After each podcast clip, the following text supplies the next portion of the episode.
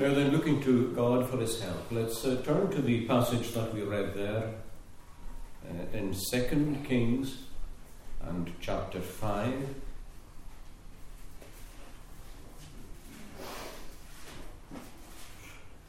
And uh, the well known history of Naaman, the commander of the Syrian army, but not so much Naaman this morning, but reading in verse 2 we read that the Syrians had gone out on raids and had brought back captive a young girl from the land of Israel. She waited on or served Naaman's wife.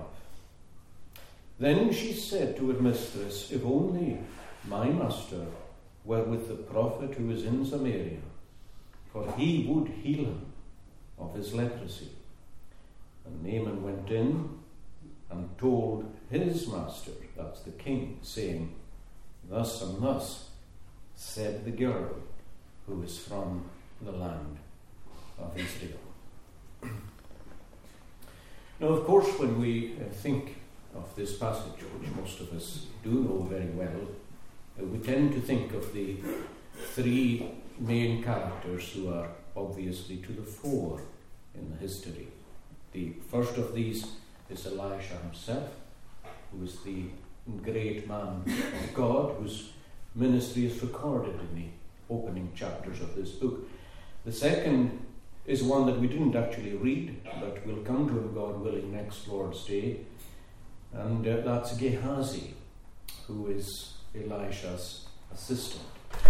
A man, sadly, who was in a position of office in the church, but nonetheless turns out to be spiritually barren himself. Uh, a tragic story of a man who wasn't a leper but became one. Of course, the third character is the one that is at the heart of this particular narrative, and that is, of course, Naaman, who is the commander in chief of the very powerful, increasingly powerful Syrian army. A man, uh, of course, who is introduced to us here as a leper. Now, I suppose if you were going to dramatize these events, the curtain would rise, probably, in Syria, where the chapter begins, in the home of this very powerful man in the kingdom of Syria.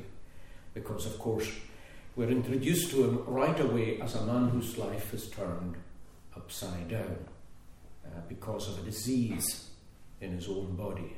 Uh, I'll come to that, God willing, this evening. But in some ways, the curtain wouldn't really rise there. There's a way in which the curtain shouldn't rise in Syria at all, but it should rise rather a bit before that in the kingdom of Israel, just across the border, because that's really, in a way, where these events begin. In a family home, a family that we don't know, somewhere in the north of Israel, adjacent to the border with Syria. Israel, then as now, borders Syria, and then as now, there was tension all the time between the two kingdoms. Now, it's in that home that we would find the fourth character that comes to the fore in this passage.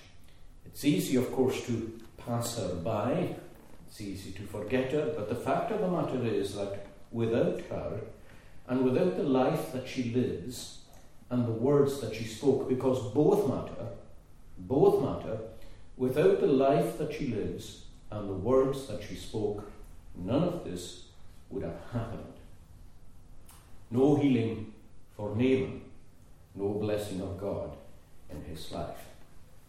Now, when I say that this girl was in a family home, I say that deliberately, although we know nothing of her family circumstances, because in those days, even when things broke and broke badly, uh, families at least had the sense to recognize their God given responsibility and to pick up the slack. In other words, even if she was an orphan, we don't know, she could have been, but even if she was, the family would always step in to care. You remember the story of another uh, Israelite young girl, Esther, uh, who was an orphan. Uh, no mother, no father, but she was cared for by her uncle Mordecai. That, of course, is how families were intended to be. That's how families should be. And, of course, the more the state intrudes into the lives of families and individuals, the more inclined families and individuals are to divest themselves of responsibility and to think it's the state's duty to care, to care for our relatives, to care for our family members. That's not the way that God appointed it. The family takes precedence over government. The, govern- the family existed before government did. Uh, governments are there for families. Families are not there for governments. Governments are there for families. And whenever anyone in our family, even an extended family, suffers, we're to see that as our duty and our responsibility, not to sit back and wait for a state to intervene. And whenever we willingly divest our responsibilities onto the state, we sign our own death warrants as God given institutions, as families. Now, let's always bear that in mind. The family precedes the government, and the government is there for the family. The family is not there for the government. And really, a government should only intervene when a family is unwilling for some reason or unable to help in a time of need. Now, I'm only saying that because we know for a fact that this girl would be cared for in some home by some relatives. We do know that, and however it happened, of course, this girl, of course, came to faith.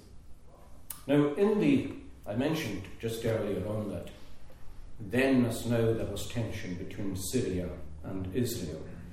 Um, there's a way in which that's no surprise.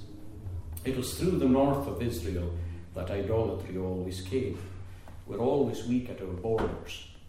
We know ourselves as individuals that there's a border country in here somewhere where, where we're liable to be weak and where the devil gets entrance. The same is true geographically. It was through the north, through Dan, that idolatry always tended to come in and come in across the border. So it's no surprise in a way that God brings the chastisement from the north.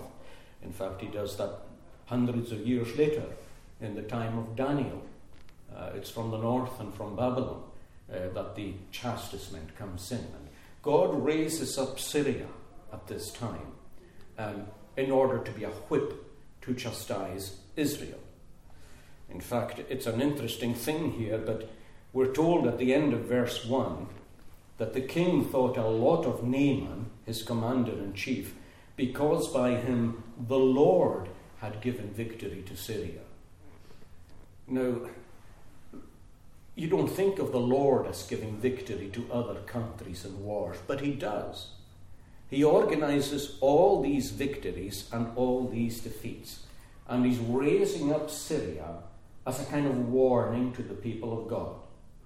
Put your house in order, turn back to the Lord, or I will unleash a fury, and I will unleash it from the north. So, this threat from Syria is actually a reminder to them of their sin and a call to repentance. The war hadn't actually begun. The Syrian king at this time is a man called Ben Hadad, and he took the kingdom of Syria to its height, and he's preparing for war. By the time chapter 6 comes around, there's a full blown attack from Syria on Israel, but at this point, all you have is skirmishes at the border. These skirmishes are designed to see whether Israel has the strength to resist. Uh, and of course, it doesn't. In fact, when the king first gets word that the Syrian commander in chief is coming down for a healing, he suspects. Look, he says, he, he says to the people in his, um, in his civil service, they're just trying to pick a quarrel. Uh, it's quite obvious that there's no sense in the people as to how to respond. You'd think the people of God, like the church today, would know that when a calamity is coming near and when God is raising up a false religion, raising it up to a position of power, that, like He has in this land, that, that God is giving serious warnings to the people. of, of what they really need to do to recognize where they're going wrong and to turn back to himself. But Israel's response is a poor response. Uh, they know there's a problem, but they don't know the cause of it. So these raiding parties come to the border. And on this occasion, the, the raiding party from across the border doesn't just collect money or livestock, but it collects people, at least one person, this young girl. They seize her and take her across the border into a foreign land and a hostile land. Now, it's very hard for us to imagine the pain that's involved in that kind of thing. Uh, I mean, we hear of people being kidnapped, people disappearing. And of course, very often the parents are, or whoever's looking after for a long, long time have no idea at all where, where that person has ended up. Is that person alive or is this person dead? It can cause a distress in a small community too, in a small border town. And of course, to the people of God, it can be a distress. There's, it's not impossible, since this girl was a Christian, that she came from a Christian home too. And, and what questions do these things bring? You know, like, why? Where is God? Why does God allow this? I mean, Syria are the enemy. We, we are the people of God. Why should it be that a girl like this is just seized from the home and taken by the enemy, leaving us in grief and in near despair. So it's a pain. And of course, it's hard to imagine her pain too. She's a young girl. The Hebrew word, along with her destiny here as a servant in um, Naaman's wife's household, leads you to think of a girl that's perhaps somewhere around the age of 12 or 13. She's old enough to fulfill this duty, but she's still young enough to be referred to as a young girl. So she's ripped away at a very difficult age from everything she knows and, uh, of course, from the worship of the true God. Now, it would be easy to crumble as a teenager if if you could put yourself into that situation, put, yourself in it, and remember yourself at that age and how you thought and how you felt about things, just to be ripped out like that and taken into the citadel of enemy territory. Now, one thing that's quite clear, and I think we should understand it at the outset, and in a way it lays a, a groundwork for everything else we can say about this girl, one thing that's plain is that she clearly has faith in God. Her testimony to Elisha, the prophet, is also a testimony to Elisha's God. Not everyone in Israel thought a lot of Elisha. In fact, uh, a lot of the people in Israel had just followed the falling away from the true faith and the true religion that had come in, especially in Ahab's time. You'll remember that Elijah's predecessor as a prophet, Elijah, was frequently confronting Ahab and Jezebel, who, who really took the nation very far down. Took her down so low that she never recovered from that. She never recovered, and it's not too long after this, really, that it, the northern kingdom of Israel was scattered to the four winds from going to say from which she never really regathered, but you know, God's doing his own work. He's been, he's been regathering Israel for a long time. People often say that no one knows where the ten tribes in the north went. God knows where the ten tribes in the north went. And when it's time for them to come back and be converted, that will happen according to God's appointment. But the fact of the matter is that at this time, most of Israel was quite degenerate. The actual temple at which they worshipped was half pagan and half Jehovah worship. And the official priests in the land, the official priests of Jehovah, were not worthy of being called priests of Jehovah. And since the days of Ahab, the true worshippers of God wouldn't be found going along to the temple as they always used to. They would be found on the hills or beside the streams or gathering in conventicles as our own fathers used to uh, gathered, our forefathers and mothers too, uh, way back during the killing times in Scotland. And this girl belonged to that group. They recognized the remnant, they recognized that Elisha was really God's prophet. They knew that he spoke from God. They knew that others claimed to speak from God, but they knew that Elisha spoke from God. And those who really believed that were still influential enough. I mean, it's interesting that by the time of Elisha's uh, ministry, he, he, the king gives him an ear. Uh, if you go a little further back, the king wouldn't give Elijah an ear. He sometimes had to listen, but here the king gives him an ear. Elijah has access to the king and to his council.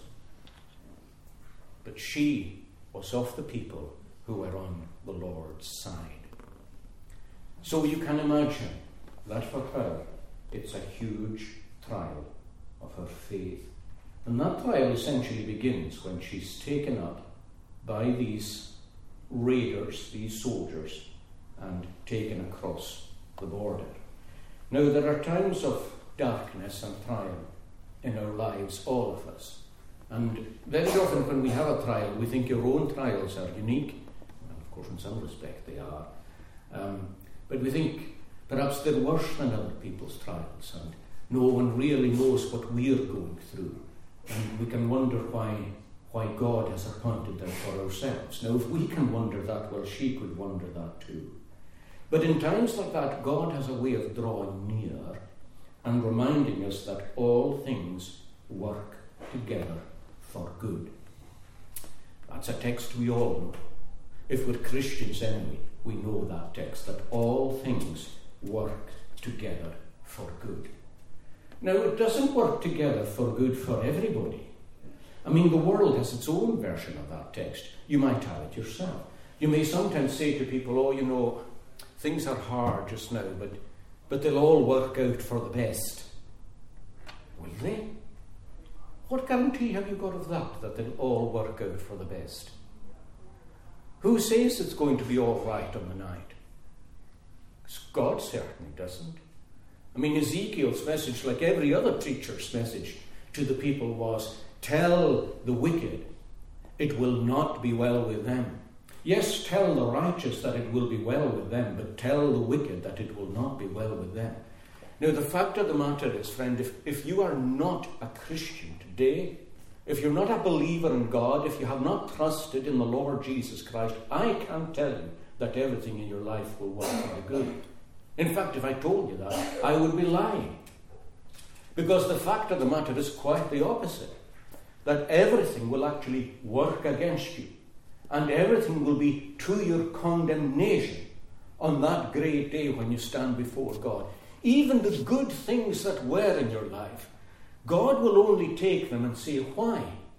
Why, when I did that for you, and when I showed you that, and when I healed you then, why did you not acknowledge me?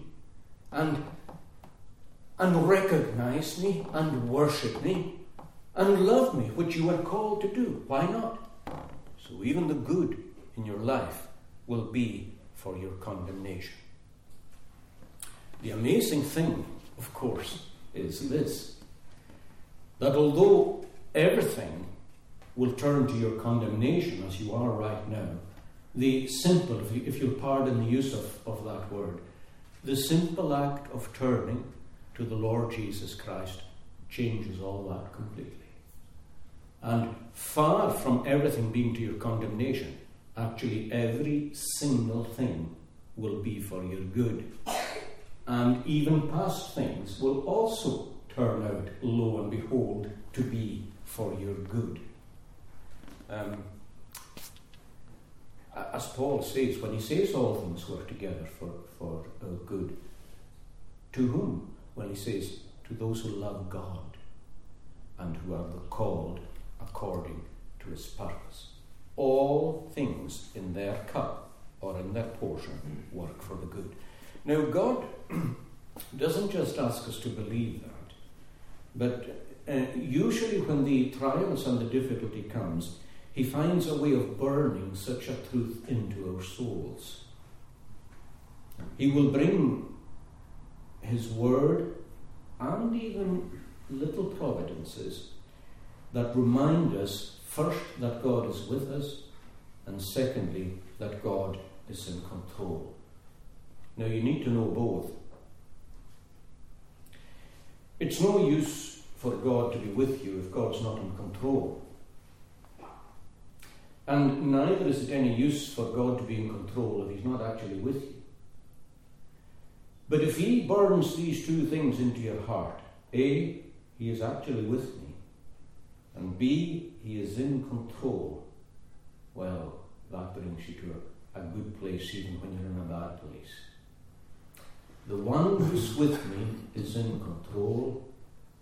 The one who's in control is with me. It's subtly different when you take it in both these ways, but they're both precious. The one who's in control of this apparent mess is with me. The one who is with me is the one who is in control. And she comes to realize that too. Now, this girl um, doesn't have a complete Bible like you do and like I do. We have that wonderful privilege in, in front of us. She's got most of the Old Testament. She's even got some of the prophets, of course, in the Old Testament too. Now, it's not difficult for me to believe, or I'm sure for you, uh, where she would get her encouragement from. If there's um, one story that enchants us ever since we were children, it's, it's that of Joseph. And we're always enchanted because of the way in which God just worked in his life as a very young man, a teenager himself. He was in a worse case than her. He was actually sold by his own brothers. I mean, at least that's one thing this girl couldn't say. It must have been terribly confusing for Joseph to be sold by his own family, a family that he was looking to as as God's family and as God's people while he was chosen, uh, sold, sorry, and sold by his own family and taken to Egypt. But we're told right away in that narrative when Joseph arrives in Egypt, we're told that the Lord was with him. So whatever's going to happen to him, and he's going to end up in a dungeon, but we're told at the beginning that the Lord is with him. Now, I think we're told that at the beginning because Joseph is told that at the beginning. God is a way of saying to his people, You're in the fire, you're in the water, but I am with you. He finds a way of communicating that great truth. And I've no doubt that Joseph would realize it when he was introduced uh, to the Potiphar and he was brought to the house of the Potiphar. I don't think Potiphar is a personal name in the Hebrew, I think it is an office, it's a title. So he's brought into the house of this powerful man who is very close to Pharaoh. And Joseph must have thought, well, there's a reason for this. I don't know what, but there's a reason for this. And we're immediately told that the Lord was with him. Now, she must have felt something similar. I mean, at that age, being led into Syria, I mean, who knows what could await you, really? Who knows? But lo and behold, she finds herself, by whatever twist of providence we don't know, but she finds herself in the house of the commander in chief of the Syrian army. Now, as we'll come to tonight, that's a big house to be in. That's an important house to be in. And she is brought into the service of her mistress. And I'm quite sure that that encouraged her to encourage herself in the Lord. Uh, when David was at a, a low point in his life uh, when his family were taken, were kidnapped, and the 600 men who were with him, their families were kidnapped, and the people basically blamed David for it and said, we, we followed you and this is the mess we find ourselves in. Um, and they were ready to stone him. We're told simply that David encouraged himself in the Lord.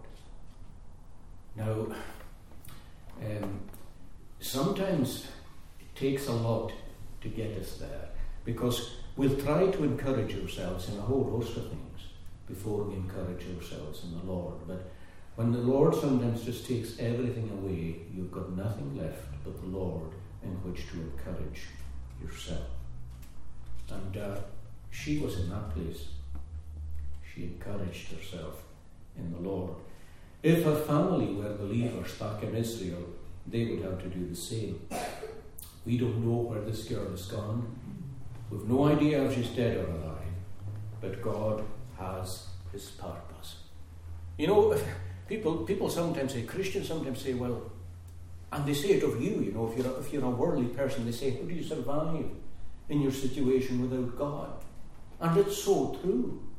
At least, you know, when this happens to you, if you are trusting in God, then the first question may be, why? What sense does it make? But the immediate response is, God knows. God knows. And let God do his work. As William Cowper said, deep in unfathomable minds of never failing skill, he treasures up his bright designs and works his sovereign will. Judge not the Lord by feeble sense, but trust Him for His grace. Behind a frowning providence, He hides a smiling face. Easy to learn, to recite, but it's when the providence frowns that we need to remember it. Now, because this young girl believes in God, she accepts her providence.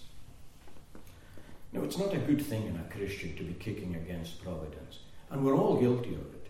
Far more guilty than we realise, complaining about our circumstances and our situation and our job or a lack of a job or whatever. It's not good. It's, it's not an attractive quality in a Christian. It's not attractive to complaining anyway. But complaining about providence is not good. This, this girl shows that he, she accepts her providence from God, and she shows it in her life and in her speech. Now, she shows it first in her life. Now, we all know that we're to serve God in our callings. As Paul reminds us, whatever calling we're called in, serve God in that calling. He actually says to the Corinthians, and some people in the Corinthian church were slaves, and he said to them, Were you called as a slave? Well, serve God as a slave. Certainly, he says, if God brings about your freedom, well, he says, use it. But until God brings about your freedom, serve God as a slave. Now, um, that can't have been easy. It can't have been easy. But from the little we're told in the Bible here, we know that she must have served God well as a slave. In other words, she worked honestly as a slave and she worked hard as a slave. It's not difficult to induce that from the scriptures because if she didn't, she'd be out in a year and she'd be somewhere else. But she obviously worked honestly and she worked hard. Now, the command to work honestly and work hard is for all of us, whatever job we're in. Even if you're unhappy in your job, that doesn't matter. It's another question whether you should be unhappy anyway in your job. But even if you are, you still work honestly and you work hard. You don't time waste. You don't rob your employer by doing that because that is a form of theft. And the servants, too, were commanded to work in exactly the same way. Now, the Bible's very clear about this. We can say lots of things about slavery and so on, and chattel slavery is very different from economic slavery. Slave trade is very different from ordinary economic slavery. There's another time to go into that, but it's interesting that the Bible tells slaves to work properly. And um, let me just take a couple of examples. There's, there's uh, first of all in J- James, and in First James, uh, sorry, Peter, First Peter and chapter two, Peter says this. servants, and that is slaves, by the way. This is not a paid servant like you have. You know, you are used to people taking servant jobs. Many, many girls used to leave here and take servant jobs in Glasgow. You're, this, is, this is not that. this is, is this bond servants. Be submissive to your masters with all fear, which means respect there. So that's, that's, the, that's the default position respect your master. Not only to those who are good and gentle, but also to those who are harsh or difficult. Your boss can be like that. This is commendable if, because of conscience towards God, you endure grief, pain, difficulty. What credit is it if you are beaten for your faults and you take it patiently? But when you do good and you still suffer, this is commendable before God. Because to this you were called, because Christ suffered for us, leaving us an example that you should follow his steps. When he was reviled, he didn't revile back. When he suffered, he didn't threaten back, but he committed himself to him who judges righteously. Well, you see, that's a high calling. Well, I didn't write it, and it is a high calling. Christianity always is. There are people out there who think Christianity is easy. Not the Christianity I know from the Bible. I was talking to a couple of brethren about this the other day that people think that Christianity is a crutch for people who can't cope in the world. A crutch for people who can't cope in the world. Dear me. The world would be far easier if, if you weren't a Christian from one perspective. There would be a lot of things suddenly, a lot of difficulties taken out in your life if you, if you weren't a Christian. The, the, the hard thing is to actually come to believe you're a sinner, to discover more and more about your sinfulness, more and more about the sinfulness of the world. All that's difficult. It's difficult to have the devil on your case all the time. He's fast asleep over you if you're in the world, he doesn't need to bother. But he's very active and a, a crutch for people who can't cope. Not at all. Is this, is this a, an easy coping strategy? No. When you do good and suffer, if you take it patiently, this is commendable before God. Or again, the one that we read earlier in Ephesians and chapter 6, in verse 4. Bond servants, again, we're dealing with slaves here. They are owned, owned by their masters. Be obedient to those who are your masters according to the flesh, in other words, your human masters with respect and trembling and with sincerity of heart. In other words, you're not just performing, you're genuinely doing the best, as though you're doing it to Christ, he says. Don't serve them with eye service, in other words, just pleasing them superficially, as men pleasers, but do it as bond servants of Christ. Remember that that's who's ultimately your master, and your master, for some reason, has seen fit to put you under another master. That's God's prerogative. Get on with it. Doing the will of God from the heart, with good will doing your service, as to the Lord and not to men. In other words, you serve your masters knowing that you are a servant of Christ and that Christ has called you to that. And I'm sure, you know, I was saying something along these lines when we were ordaining our office bearers, but that kind of attitude, remembering that whatever you do, you do to Christ, that, that, that, transforms everything in life. If you really keep it to the front of your life, it transforms working in school, it can transform maths and physics, art and chemistry, it transforms your desk at work, it transforms your spade or your digger or your lorry. It, transfer, it transforms your white coat in the hospital. It transforms everything if you're doing it for Christ, even the servant to the master. Complaining doesn't commend Christ to anybody. And you know, it's worth mentioning in the passing. There's a, there's a lot of um, let me be clear by saying this at the outset. It, it isn't right the way some people are paid a certain amount and some people are not paid a certain amount. There are some people who are underpaid and undervalued. But we've got to watch this. Got to watch this. Got to watch that we don't go around complaining all the time about what our wage or our salary is. what example, what effect would it have on you just now if I start, if I start saying to you that I think my salary is really low? You'd say, come on, you, sh- you shouldn't be saying that. I quite agree. And for the record, I'm more than happy with it. But, well, what about yourself then? Is, is it really a good idea just to placard all over the place that my salary should be far higher than it is? Maybe it's one thing for me to say, well, yes, I, would like to fight for a better salary for you. But for me to say, I deserve more and I need more all the time because everybody's caught up in it and everybody starts saying, we need more and we deserve more. Is, is that how she was? No. When the soldiers came to John the Baptist and said, what do, we, what do we need to do if we want to repent? John the Baptist said, Be content with your wages. Now, that's quite astonishing, that. That's not what you expected John the Baptist to say to these soldiers, was it?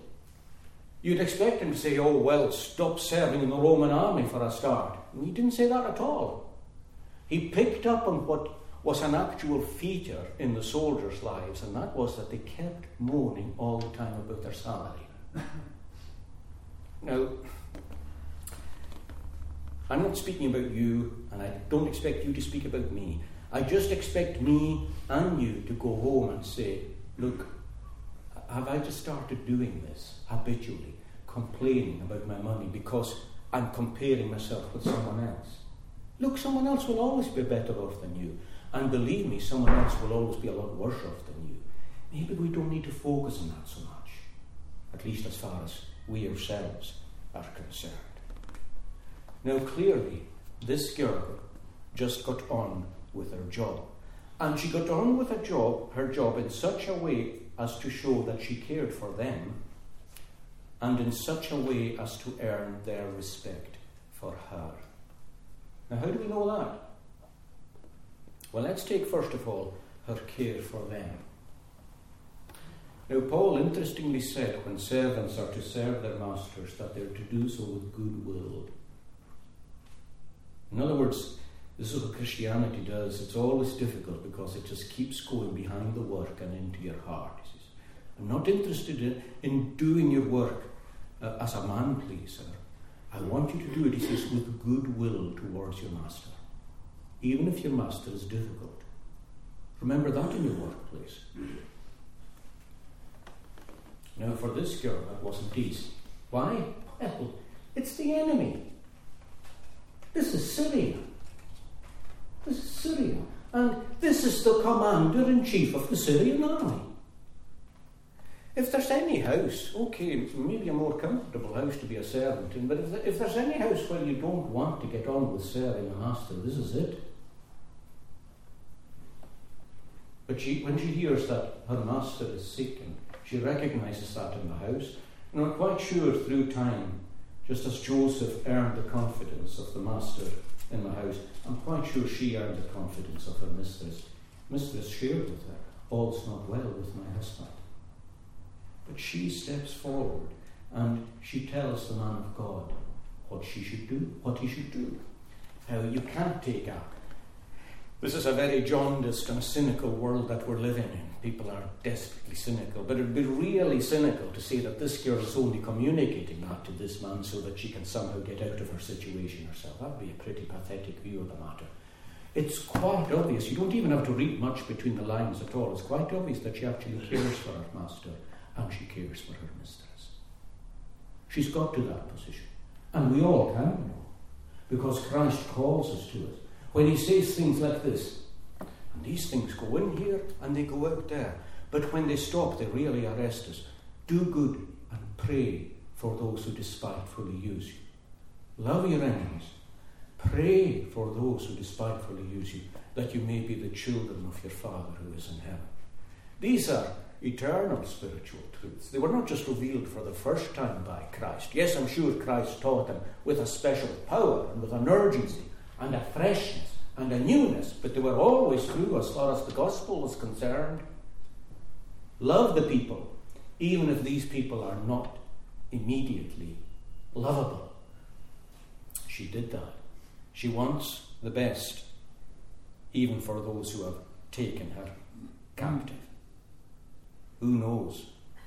Maybe God will use it for good. So maybe she just began by saying, I've got to accept my providence, but she certainly ends up in a place where she cares for her master. She wants what's best for him. Now, all of us as Christians want what's best for you too if you're not a believer.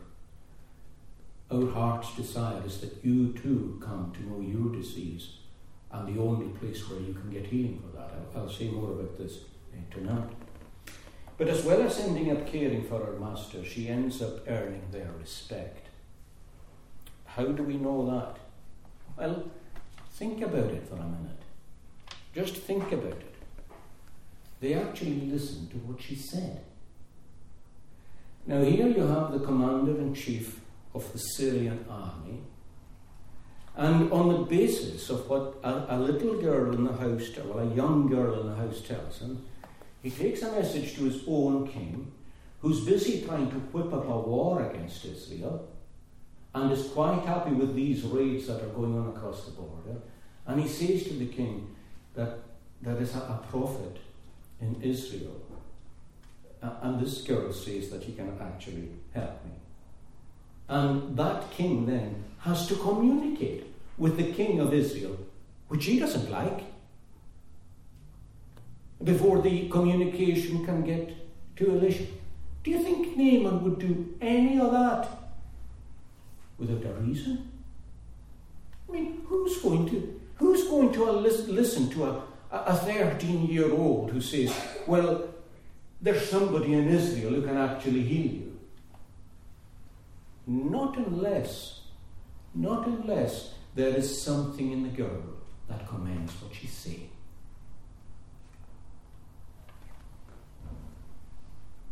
It's as simple as that. There's shame involved in this for, for Naaman. Shame. But there's something about the girl that makes him willing to endure that shame.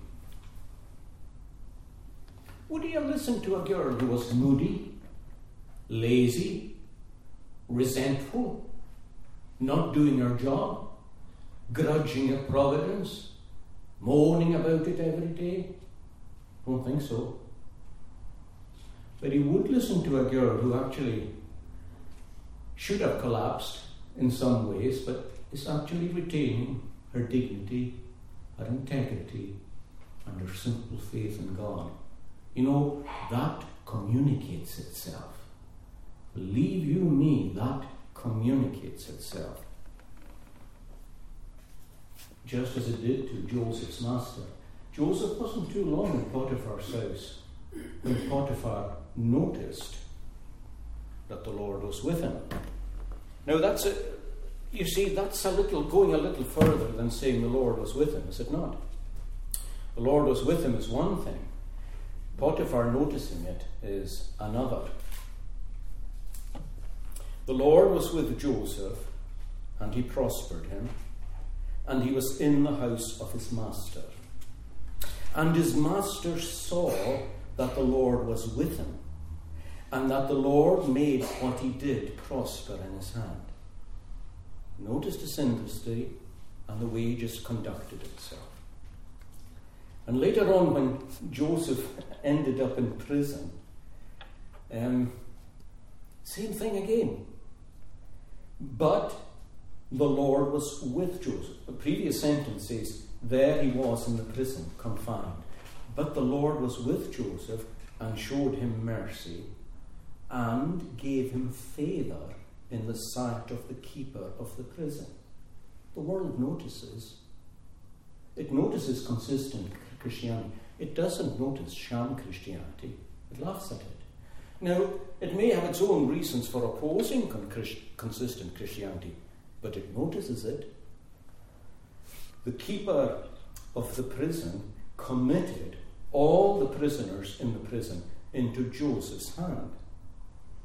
And whatever they did there, it was his doing, and the keeper of the prison did not need to look anything, look into anything that was under Joseph's authority, because the Lord was with him, and whatever he did, the Lord made it prosper. uh, there's a difference when a Christian walks with God in whatever they're doing. Any walk of life, any job, and any providence. So there was a witness in her life. Otherwise, they'd have paid no attention to what, he, what she said. But you'll notice that she did say something too. A witness is not complete if we've been given speech. A witness is not complete without speaking.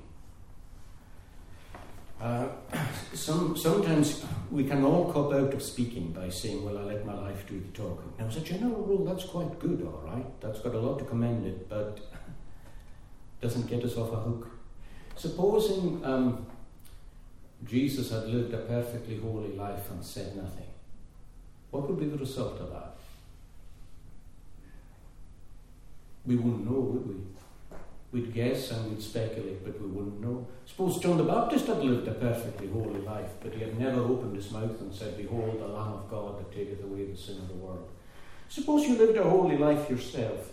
A perfect, let's say there was no sin in your life, right? And you lived where you are in your community for the rest of your life. What would that say to people? Just that they never really saw you sinning.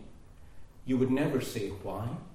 You would never say who was responsible for it. You would never give anybody the glory for it because you're not relying on your lips, you're letting your life speak. But your lips are part of your life. And when the time comes for her to speak, she, she lifts her voice. And she says, Would to God, or I really wish. By the way, notice her sincerity again. She, she wants what's best. I really wish, she says, if only my master were with the prophet in Samaria, he would heal him of his leprosy. Now, I don't know about you, but these words strike me as being not the first time that she spoke about the prophet. Do you not think it's interesting that it doesn't say that there is a prophet in Samaria who could help? No, that's not what she says. She says, If only my master were with the prophet in Samaria. In other words, the one I've spoken about. It's not an introduction. She's building on something that she said earlier, just as Christians do. Uh, we like to speak of what Christ has done, both in the scriptures, in history, in the past, in our own lives, and in the lives of people we've known. We like to speak about it. And she would have built up bit, by bit. She's spoken of Elisha before. She's spoken of the works of God. She's spoken of the miracles that she's heard of herself. God for her is a living thing, and that communicates itself to these people. And a cheerful witness in adversity can't be overrated. You know, there's a way in which if you were Naaman and his wife, you know, suppose she said, right, she did say there's a prophet in Israel. If only my master was there. If only he was with the prophet, he would help her. There's a way in which, you know, if you were smart enough, the first thing you would say to the girl would be, uh, you know, who are, you, who are you to say that? Who are you to talk about God's help? What are you doing here? Did God help you? Did God help your family? Why didn't God stop you being taken from Israel here into Syria? Why has God put you into servitude in this house? Is, is your whole life not a very argument against what you're saying? That the Lord heals and that the Lord is good. That sounds good.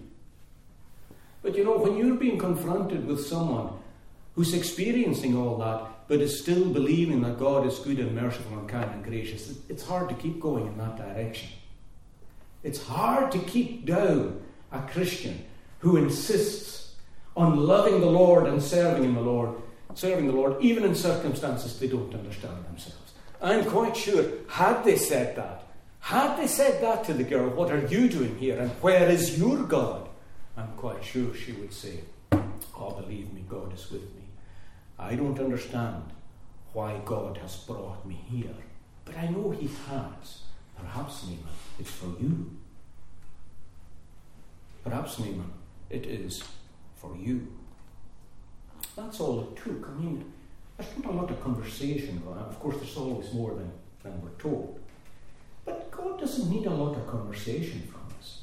If you can back up a little speech with a consistent life, It's amazing the power it can have.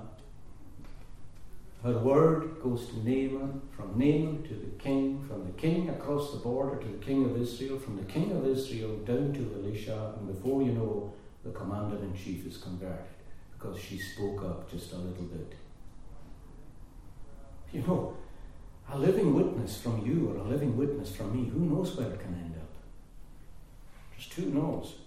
And by submitting to providence, difficult providence, she developed a love for her enemies and she developed a respect for her Christian calling. Now, I'm going to essentially leave, leave the girl there, really, but I hope we're leaving her there with a sense that she's not to be passed over. Absolutely not. Like I say, she's the fourth character in this book, and she certainly shines a lot brighter than Gehazi does. But I'm sure when Naaman is converted, when he dips in that river, and when he comes back to Syria, we know from the history here that he's so thankful. You know, he brought riches and he's just wanting to pour them on Elisha and anybody else that he can find. He's so thankful. It's impossible for me to believe that he comes back to the house and doesn't think of the girl who shared her faith.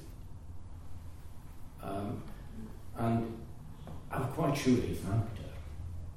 And I don't know what she would have said to him, but I know it would be something like what Joseph said to his brothers. You meant it for evil. Your country meant it for evil. Your people meant it for evil. But God meant it for good. And he did. Perhaps even Naaman just let her go. We don't know that.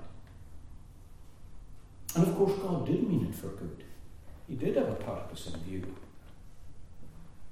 And that became so plain when the master of her house just suddenly had a lesion on his skin and it doesn't go away. Let's put the spotlight on him, God willing, this evening. Let us pray.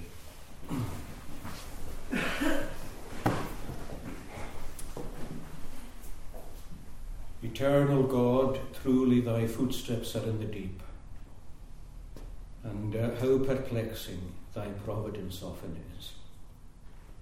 If those in Israel could see across the border, they would see a girl being used mightily for the Lord, but that vision is denied.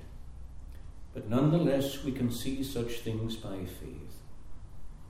And uh, help us to believe that thy footsteps are always in the deep, however deep they may be. Grant us the grace to accept our own providence until that providence changes. Help us to work conscientiously and well, whoever our Master is. To do whatever our hand finds to do, and to do it with all our might, as unto the Lord. In the Saviour's name. Amen.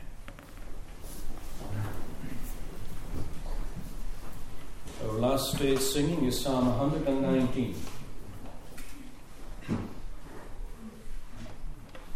And at verse 9. Psalm 119 at verse 9.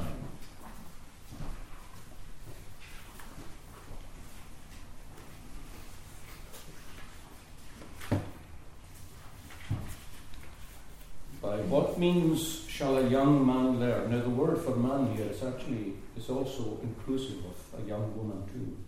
His way to purify, if he, according to thy word, thereto attentive be. Unfeignedly thee have I sought with all my soul and heart.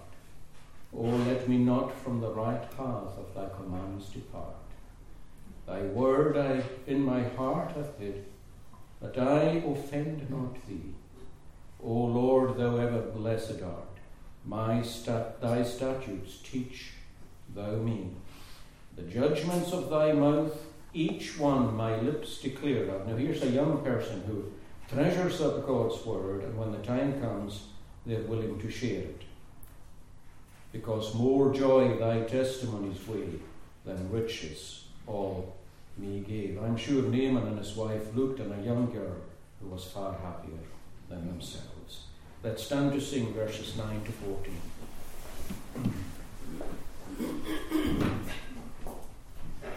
By what